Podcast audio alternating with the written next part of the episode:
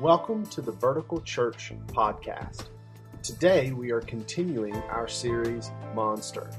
Now here's Pastor Josh Butcher with this week's message. Uh, the last couple of weeks we've been talking about uh, our heart. And again, not that physical uh, muscle that's pumping blood in your chest. We're talking about the heart uh, that philosophers and poets write about. We're talking about the heart that when you think of love and emotions, the seat, the, the central part of your being, your heart. And over the last couple of weeks, we've said sometimes monsters can attack that heart. First week, we talked about guilt and how guilt will attack your heart and eat away at you until, until you are a guilty person. We said the only way to get past guilt, the only way to defeat the guilt monster in your heart is through confession. Through admitting your wrongs, confessing them, and making restitution where possible. Where possible. Last week we talked about anger and how anger is a monster that will attack your heart and will make you uh, an angry person where you believe that everybody that you come in contact with owes you something. We said the only way to really defeat the monster of anger is through forgiveness, through canceling debts, to, through saying to the person that hurt you or wronged you, you don't owe me anything. You don't owe me anything. Well, this week, we're going to continue that, and I've got to make a confession right up front. Uh, today we're going to be talking a lot about money. We're know a lot about, pretty much the whole message today is on that topic. And you say, really? Pastor, how are you going to spend the entire time today talking about money? Well, you see, Jesus says in the New Testament that money, our love, our desire, our passion for stuff, is the number one competitor for our heart's affection. That's what Jesus is saying when he says that the love of money is the root of all evil. He's saying that the passion, the drive, the, the desire for stuff is the number one competitor that your heart has for affection to God. It's the number one thing. Matter of fact, Jesus talks more about this subject than he does heaven, hell, and faith combined. Apparently, Jesus knows something about us that we often miss. That the thing we're talking about today is a monster that can affect our heart and destroy us from the inside out. I'm talking today about greed. Greed. The love of stuff. Now, just like we said, each monster has this debtor to debt or debt to debtor relationship where guilt says, I owe you because I stole from you. I took something from you. Angry or anger says, You owe me. Greed is interesting. Greed actually says, I owe me. I owe me. You don't owe me. I don't owe you. I owe me. I worked really hard. I earned everything that I received, and so I deserve every good thing that could possibly come my way. I deserve it because I earned it, and it's mine. Now I know what you're thinking right now. You're thinking, well, I can I can check out because I haven't had a greedy thought my entire life. Pastor Josh, I don't have enough bills in my wallet or enough uh, commas in my bank account to be greedy. Hello?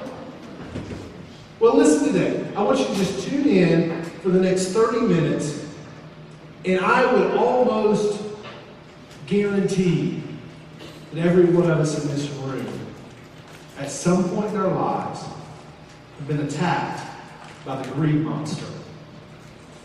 I'm going to open up your Bibles to Luke chapter 12. We're going to land there for the entire time we're here this morning. Luke chapter 12, and we're going to start in verse 13. There's this interesting story. I don't know if you've noticed, but we've been in a lot of parables in this series. It's good stuff. We learn a lot of things in Jesus' parable. I'm, I do want to apologize if I have to take a drink of water. I've been fighting it cold all week. And you know, the last thing that goes is the cough. Isn't that annoying? You're laying in your bed, you're ready to just go to sleep, you can't because you can't stop coughing. Man, that's aggravating. But anyway, before we jump into Scripture, let's actually say a word of prayer this morning uh, that God would speak to us through His Word and uh, illuminate something in our own hearts that we may not be may not be aware that's even there. Dear Jesus, we thank you this morning. We thank you for yourself. We thank you for your presence. We thank you for your Holy Spirit that has been here with us. God, we know that nothing that we could ever do or uh, promise or work towards or anything could ever come close to even scratching the surface of what you've done for us. We thank you, Lord, for you've been faithful. Now, God, we ask that we would meet with you this morning, that we would hear from your word, that our hearts would be challenged, but also made to look more like you. Speak to us this morning. We thank you for your presence that's already been here. Thank you for those who responded during worship, God. May you meet every need. We celebrate with those who have received good news, and we ask and plead with you, Lord, to meet the needs of those who came forward. Thank you, Jesus. Amen. Amen. Now, sometimes we will read the entire passage and then go back and pick up a couple thoughts. And other times we'll read it together and I'll throw in a few comments here and there and I'll read a little and preach a little and read a little and teach a little. And that's kind of what we're going to do today. We're going to read a little bit and preach a little bit. So in Luke chapter 12, verse 13, Scripture says this. If you have your phones, you can follow along. Uh, YouVersion, click on live, search for vertical. Uh, it'll be there under the invasion of the beast with five sticky fingers. Isn't that a great one? That's a great one. That's long, too. All right, here we go. Luke chapter 12, verse 13. Someone in the crowd said to him, Teacher, tell my brother to divide the inheritance with me. Jesus replied, Man, who appointed me a judge or an arbiter between you? Then he said to them, Watch out. Be on your guard against all kinds of greed. Life does not consist in an abundance of possessions. You know what's interesting? That little phrase there that Jesus starts with, first the guy just comes and says, Jesus, would you tell this guy to give me what I owe or what I deserve? You tell my brother, give me what I deserve. This is mine. Don't you step in and settle this situation? Jesus takes this opportunity to actually dive deep into the heart of the human being. Mine and yours, this man's, everybody's. And the first words that he says as he makes his entrance into our heart to attack the monster that's in there is watch out. Be on your guard. Keep your eyes open. Don't stop looking. Always be watching out for all kinds of greed. You ever wondered why Jesus would start out by saying, Watch out, be on your guard. Keep a lookout. Don't close your eyes. Don't shut your eyes. Because greed will, will, will come in and invade your heart before you even know it. You got to keep your eyes open. You got to keep your guard up. Why would Jesus tell us this? You see, Jesus knows something about greed that we don't realize. And that is that greed is incredibly easy to hide. Greed has all kinds of different disguises, and most of them are good. Greed has all sorts of ways to hide out in our heart. And if we're not keeping aware, if we're not watching, greed can set up shop in our heart, and we are not even aware of it. You see, greedy people are often savers, and saving is good. Saving is noble. Dave Ramsey would tell you to save.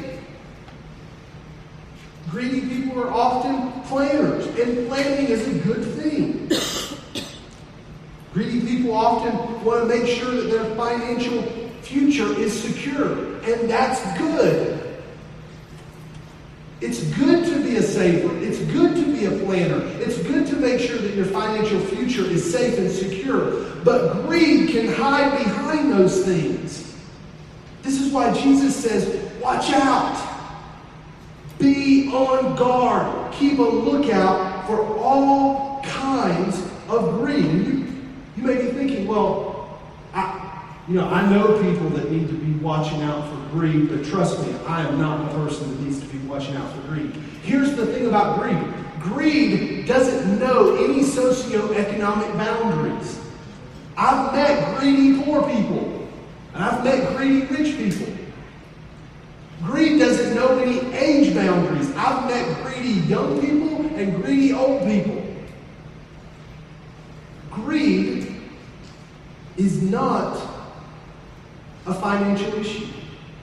See, I've met people who've experienced great financial gain, and they're just as greedy as when they experience great financial loss. Because greed's not a financial issue. Matter of fact, greed doesn't have a, a thing to do with how much money you have in your bank account or how many bills you've got in your wallet this morning. It's nothing to do with it. Greed is a heart issue. That's why Jesus says, be on guard. Watch out. See, Jesus could have just said, if it was a financial issue, Jesus could have said, hey, when your, when your bank account reaches a certain point, then you need to start thinking about greed. But he doesn't. He says, at all times, watch out, be on guard. Why? Because Jesus knows that greed is a heart problem. Greed is a monster that attacks your heart. And I love what he says. He says, life does not consist in an abundance of possessions. You see, for the greedy person, stuff equals life. That, that the stuff that they own is just an extension of who they are. Their stuff is life. You may say, Josh, doesn't everybody know that? Stuff isn't life? Surely everybody knows that. Is there anybody that really believes that their life is equivalent to what they own? Well, no and yes. No, everybody doesn't know that. And yes, there are people who believe that their stuff is basically all that there is of life. And here's the reality of it many of us, you and I, are more prone to this kind of thinking, this kind of heart condition than we might want to believe. Many of us are prone to greed, many more than we would even imagine. Let's keep on going. Verse 16. We're jumping into the parable now. And he told them this parable The ground of a certain rich man yielded an abundant harvest. He thought to himself, What shall I do? I have no place to store my crops. He asked this question What am I going to do? What am I going to do with all my stuff? What am I going to do with all the stuff that I have? This great harvest that God has given me, what am I going to do with it now? You see, in an agricultural society, this guy should have known. If you've been a farmer in your life, you realize this. Your harvest has a little bit to do with your work ethic. You get out there every day, make sure that uh, no animals are getting into your crop, make sure that the, the insects and the bugs are away. You, you do those things, but the reality of it is you can't control the rain. You can't control the heat of the sun. In an agricultural society, farmers are at the mercy of factors they have very little control over. This guy should have realized that this has little to do with his own work. That there's somebody working behind the scenes that has brought this abundant harvest. That there's somebody working behind the curtain that has brought forth this great amount of harvest. But see, the fact is, greedy people don't see this, don't see the world this way. Greedy people see the world and they see their abundance, they see their blessing, and they say, I've earned that. That's mine. I earned that extra. I earned all of that, so I get to decide what to do with it. But see, in our story, in our parable, you know who the source of the extra is? God. Not this, not this landowner, not this farmer. He didn't make it rain more. He didn't make the soil more fertile so the plants would grow better. He planted, he sowed, and now he's reaping a harvest more than he's sown, and he's asking the question, what am I going to do with all my stuff? You see, that's the wrong question. The question that he's asking, what should I do with all my stuff, is not the right question. The right question, when you come into something that you realize, you know I didn't really have a lot to do with this. I just got blessed. I've got an abundance that really the truth is I didn't earn. God just blessed me. The right question is, Lord, what do you want me to do with the extra that you've provided? That's what he should be asking. That's what this farmer should be asking. What do you want me to do with the extra? Matter of fact, that's the question we all should be asking. Lord, what do you want me to do with the extra? Matter of fact, let's do that. Let's ask that question this morning, all together. We're going to look up at the, at the ceiling. I know it seems kind of bizarre. You're looking up at a drop ceiling talking to God, but look up at the ceiling and just ask God, Lord, what do you want me to do with the extra? That's the approach that Jesus is kind of starting to hint at as we read this. Lord, what do you want me to do with the extra? That's not how greedy people think. And can I be completely honest with you? That's not how I think all the time. You know, something will come my way. I'll, I'll pick up a side project. A friend will call me and say, hey Josh, can you uh, can you design this for me, or can you write this up for me? I say, yeah, sure. well, we'll send you something, and then I'll get that something. And the fact is, it took me about five minutes to put it together, and I've got this extra money. And the first thought that I have is, what am I going to spend? Right? Hello, amen. I know what it's like. You get a little bit that you didn't plan on, you get a little bit that you didn't know was coming, and you've already spent it before it even comes. You know it's on its way, so you've already spent it. I do it too. You know what? That's greed in our hearts. Because the right question is not, what am I going to do with all my stuff? The right question is, Lord, what do you want me to do with the extra? God, what do you want me to do? We're going to see why that's the right question as we continue reading this story. Verse 18. Then he said, being the farmer, This is what I'll do. So here's his answer. Here's his answer to the question, What am I going to do with all my stuff? This is what I'll do. I will tear down my barns and build bigger ones. And there I will store my surplus grain.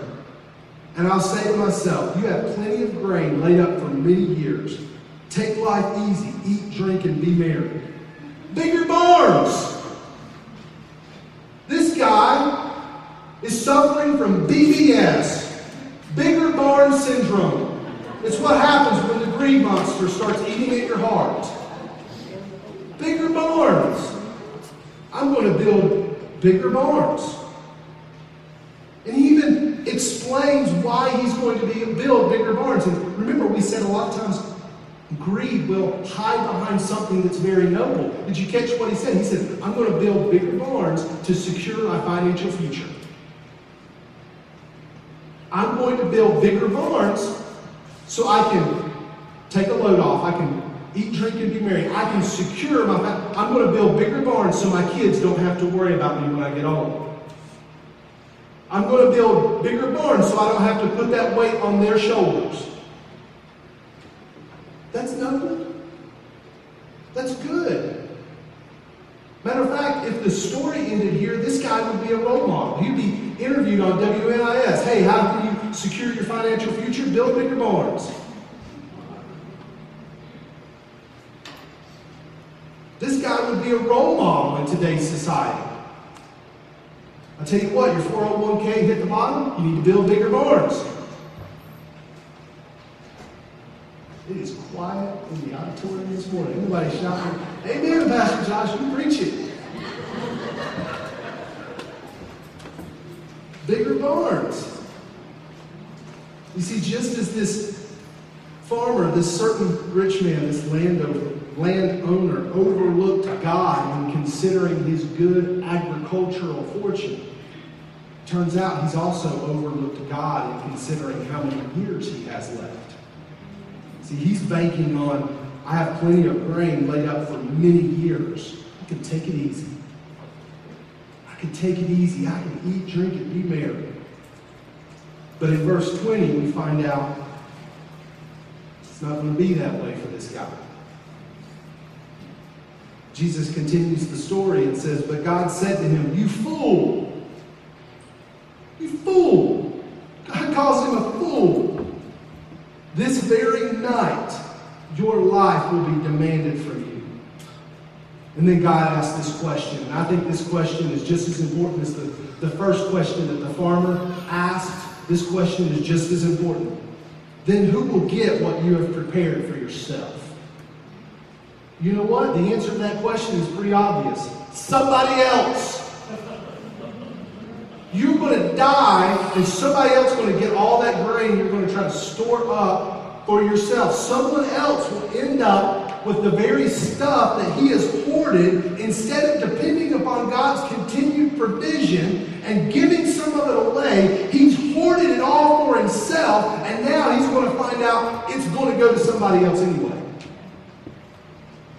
You see, someone else, whether it's you, me, or this guy, someone else will end up with everything that we earn, everything we deserve, and everything we store up. Eventually, somebody else is going to end up with it all. In the end, all of our possessions, all of this guy's possessions, are going to be given and distributed to somebody else. Not because he's generous, because he's dead. The overlooked reality is eventually everything we claim to own will be owned by somebody else.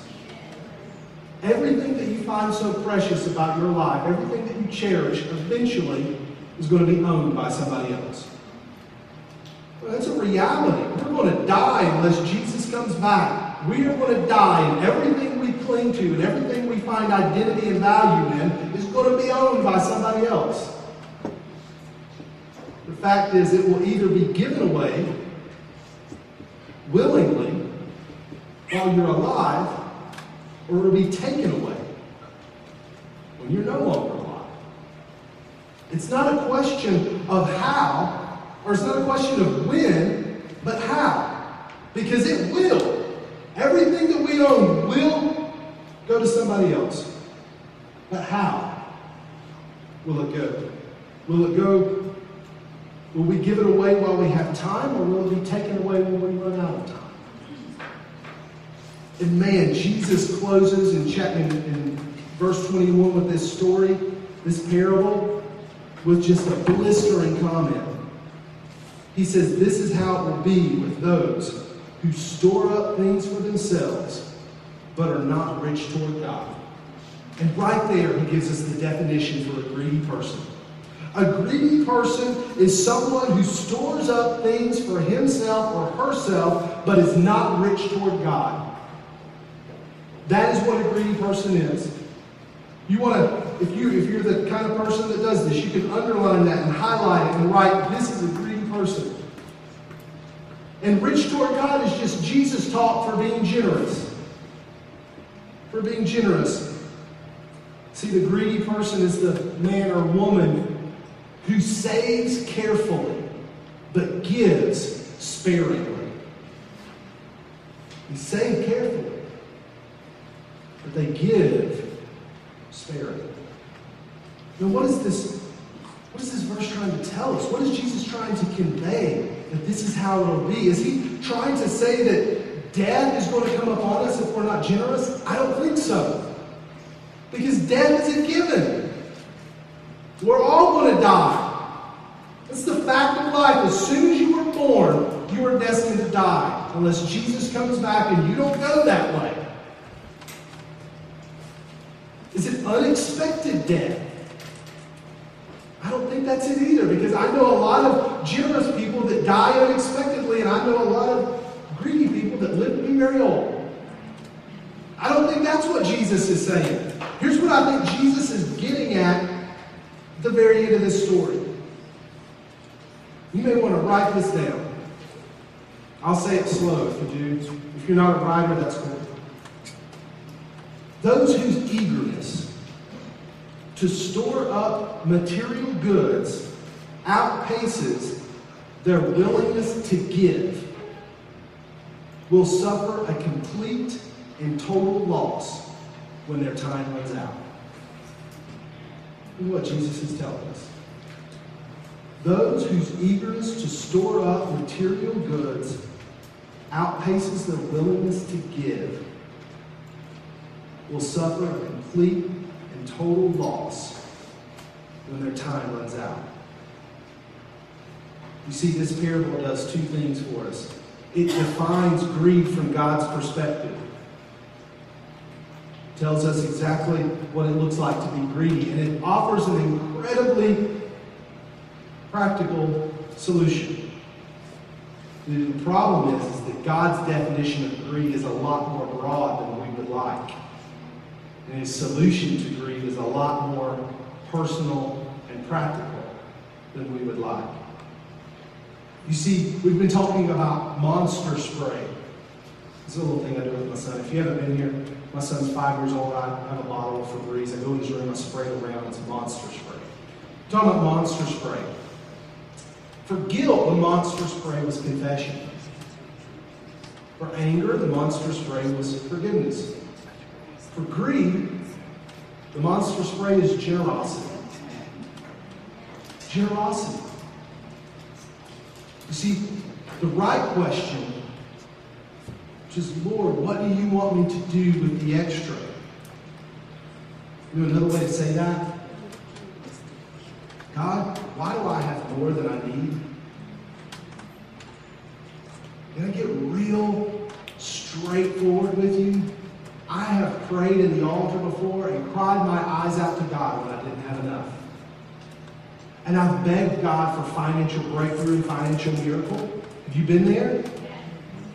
Have you been there? God, please, I'm begging you. I don't know how I'm going to make it. I don't know where food's going to come from. God, my, my bank account is empty and I've got to go buy groceries tomorrow. And I've asked God when I don't have enough, but when I've got more than I need, I don't go to Him and say, God, why do I have more than I need?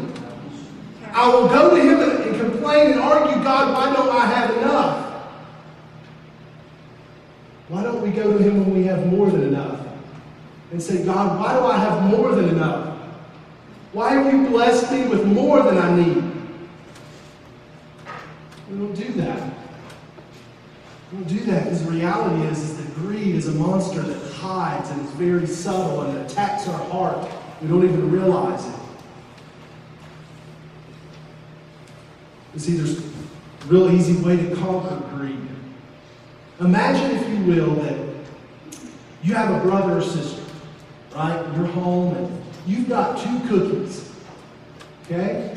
You've got two cookies, and your little brother or little sister has no cookies. And your mom comes in, and you, you and your brother are fighting, and, and your mom comes in. What does she say? Does she, does she say, quick, eat them both before he can get his greedy little hands on them? No. She says, share. Why? Because there's something in our heart that tells us it's not right when somebody has two cookies and another person has zero. There's just something internally that says, that's not right. They have two. Did you bake those cookies? No. Did you earn them? No. You just got blessed with them. And they have none. Can you imagine seeing the world from God's perspective? And you look at the world and you see everybody that's got two cookies and everybody that's got no cookies. We think God's telling us, hey, you got more than you need. And they don't have enough. I've created this world to kind of work. You take your extra and give it to the person that doesn't have enough. Is all to work out.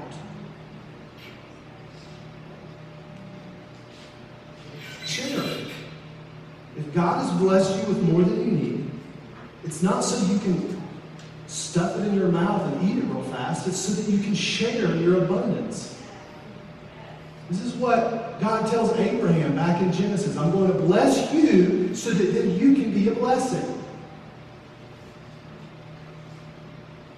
This simple truth, sharing, the thing we learned when we were in kindergarten, is the key to defeating the greed monster in our hearts. I'll tell you two ways that you can share.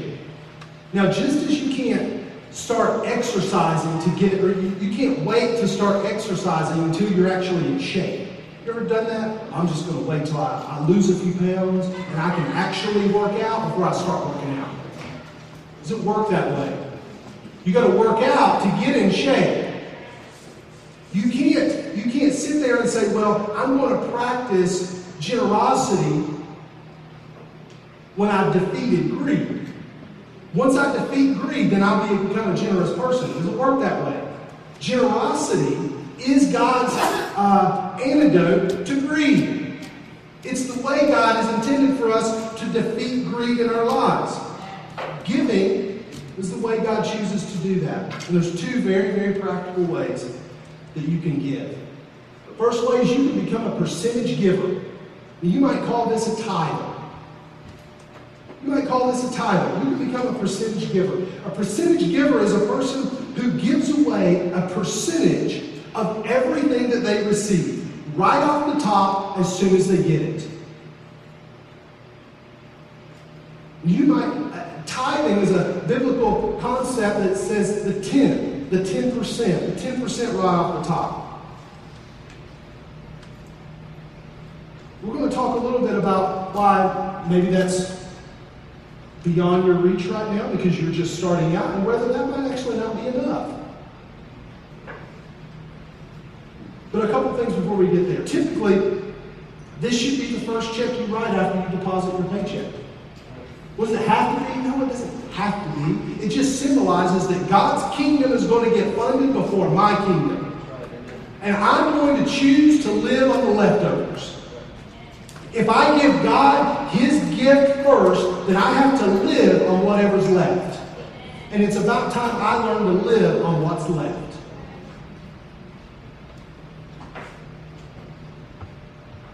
Why? Because here's the reality. Here's the thing about tithing tithing makes you adjust your lifestyle. Tithing makes you adjust your lifestyle. For most of us, a 10% cut off the top, we've got to make different choices about the way we spend the rest of our money. That's why tithing is effective. Because you have to intentionally adjust your lifestyle. Giving that does not intentionally force you to adjust your lifestyle will not defeat greed in your heart. It won't do it. But the reality of it is, some of you might not be there. Start somewhere. Become a percentage giver. You got to take a small step. I'm not asking you to jump headfirst into 10%. Start with 2%. If you're not there, start with 2. Start with 3. You'll never miss it. You'll never miss it. And, and once you get used to it, bump it up a percent. Then bump it up another percent. Till you get to 10% and you realize I'm making different financial decisions because I'm giving to God first. When you get to that point, you start realizing, I'm, I'm not as I'm, greed is being defeated in my life. I'm not consuming everything that comes in. Now, when something comes in, I actually start asking God, what do you want me to do with this extra? God, what do you want me to do with this extra? But here's the truth you may need to give it a higher percent to defeat greed. 10% might not be anything to you. Let's face it, okay? Here's some real basic math. I don't get this, but this is how it works in my life. When I was uh, 17, I worked as a cart pusher at Walmart. I made about $120 a week, I think, something like that. Maybe, maybe that was a lot. I don't remember. Maybe $120 a week. Trust me, 12 bucks is a lot. That's 10%, but 12 bucks is a lot. You say, that's not a lot. It's a lot. If you're making $30,000 a year and you're trying to support your family, and all of a sudden they cut that to $27,000 a year, you're not talking about do I go with the deluxe cable package or the standard cable package. You're talking about do I eat spaghetti or do I eat uh, the, the noodles that you just pour water in and heat up? It's like spaghetti. What's it called? Ramen noodles. Listen, I get that. But the fact is, if you're making $300,000 a year, and you're trying to live off of $270,000 a year, I don't have a lot of pity for you. I'm not trying to be cross, I'm just telling you the basics of it. There's a lot, there's a big difference between trying to live off of two, 27,000 and trying to live off of 270,000. The fact is, you might need to give it a higher cut to impact your lifestyle. And you want to know what? Pastor's not just preaching this and giving the minimum. Hope and I have been talking for the last three or four weeks, three or four months. God has blessed us. 10% isn't as hard as it used to be. We need to go up. Just this month in October, I don't tell you this to brag. I don't tell you this to, ooh, look at me. I tell you this to say, hey, I'm not just preaching it, I'm living it. We just bumped up to 13%.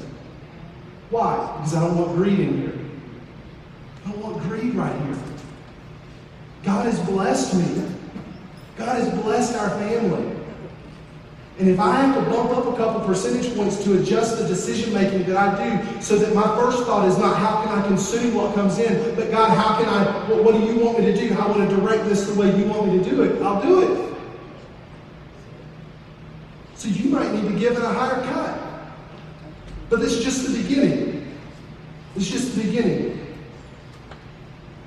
We also need to become spontaneous givers.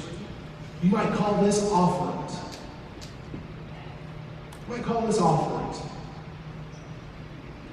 Was a spontaneous giver? A spontaneous giver sees a need and then they give. They see a need, they realize I've got extra, someone's in need, so I share. In fact, we're actually going to give you an opportunity to practice spontaneous giving in a couple of weeks. A couple of weeks, we're going to kick off our Christmas offering. We're going to raise, we're going to raise uh, money for, for Christmas. We're going to give Jesus an offering, a spontaneous gift that we're going to plan out. It's going to be an opportunity that's not, it's not part of your regular tithes. It's not part of your percentage giving. It's part of your spontaneous, I've got extra, so I'm going to give. We're going to start, we're going to kick that off on November 6th. We'll start talking about it and sharing with you and dreaming of what could God do if we all spontaneously gave him a gift for Christmas. And again, it's not something I'm preaching and not believing. We're working it out right now. Here's what we want to do. Here's what our family's trying to do right now. We, we have agreed that we will not spend more on Christmas than we give to Jesus. So our Christmas offering is going to at least equal what we spend on Christmas. The fact is, you will find out if greed has a hold in your heart by opening up your checkbook. See, see where most of your money goes pastor that I, I listen to and I, I follow a little bit, his desire is that the number one expense in his bank account is his gift to his church. More than his house payment. I'm not there. My rent is more than I get from church. I'm not there, but I'm not satisfied either. Do what it takes. Do what it takes. What about you?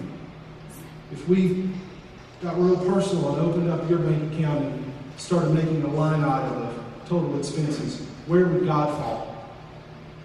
Second? Third? Uh, that's that's fine. That's pretty good. Fourth? Fifth? Would he be in the top ten?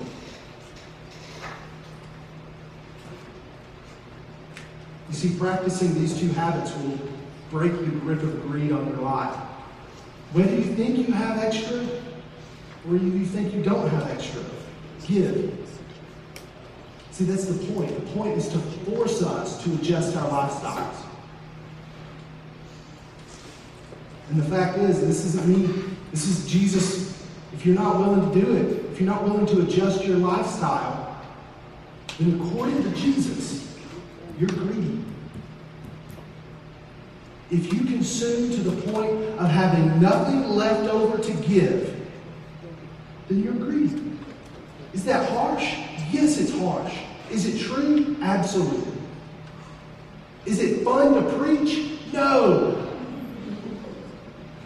But it's true. You say, I've never had a greedy feeling in my life. Every time I see someone in need, my heart goes out to them. I just don't have enough to give. Greed is not a feeling. Greed is a refusal to act. It's a refusal to make different decisions so that you will have extra to act on. Greed is not a feeling. The fact is, you can feel compassion and still be a Scrooge. That's the scary part of greed. You see, anger, you can tell. I'm angry, it just leaps out. But greed hides. That's why it's so scary and that's why it's so destructive. Because you never know. You don't even realize it. In closing, usually wrap up in closing, but in closing, let me clarify something. Having money is not a bad thing. You shouldn't feel guilty. If you feel guilty this morning, you have heard the wrong message. There's absolutely no reason to feel bad about having a lot of money. The problem is when you don't understand why you have money. That's where the problem comes, not understanding why. Because the fact is, it's not yours anyway. God lays claim to it all. If you follow Jesus and you follow God, and your heart is dedicated to His, you don't own it anyway. He's already claimed it. And remember what we said at the beginning. Eventually, everything we own will be owned by somebody else.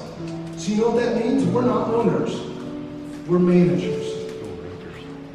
And you shouldn't feel guilty, you should feel responsible.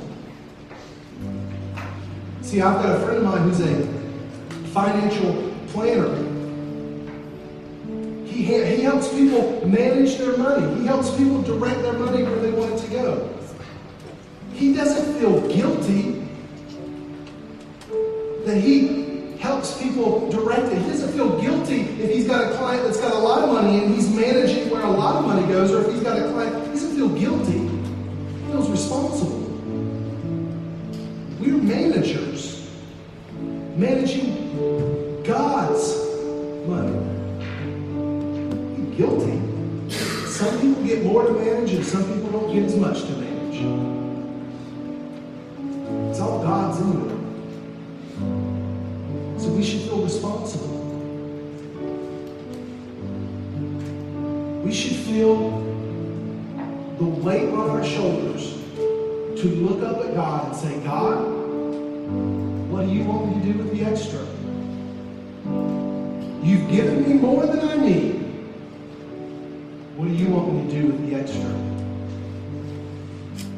That's what we should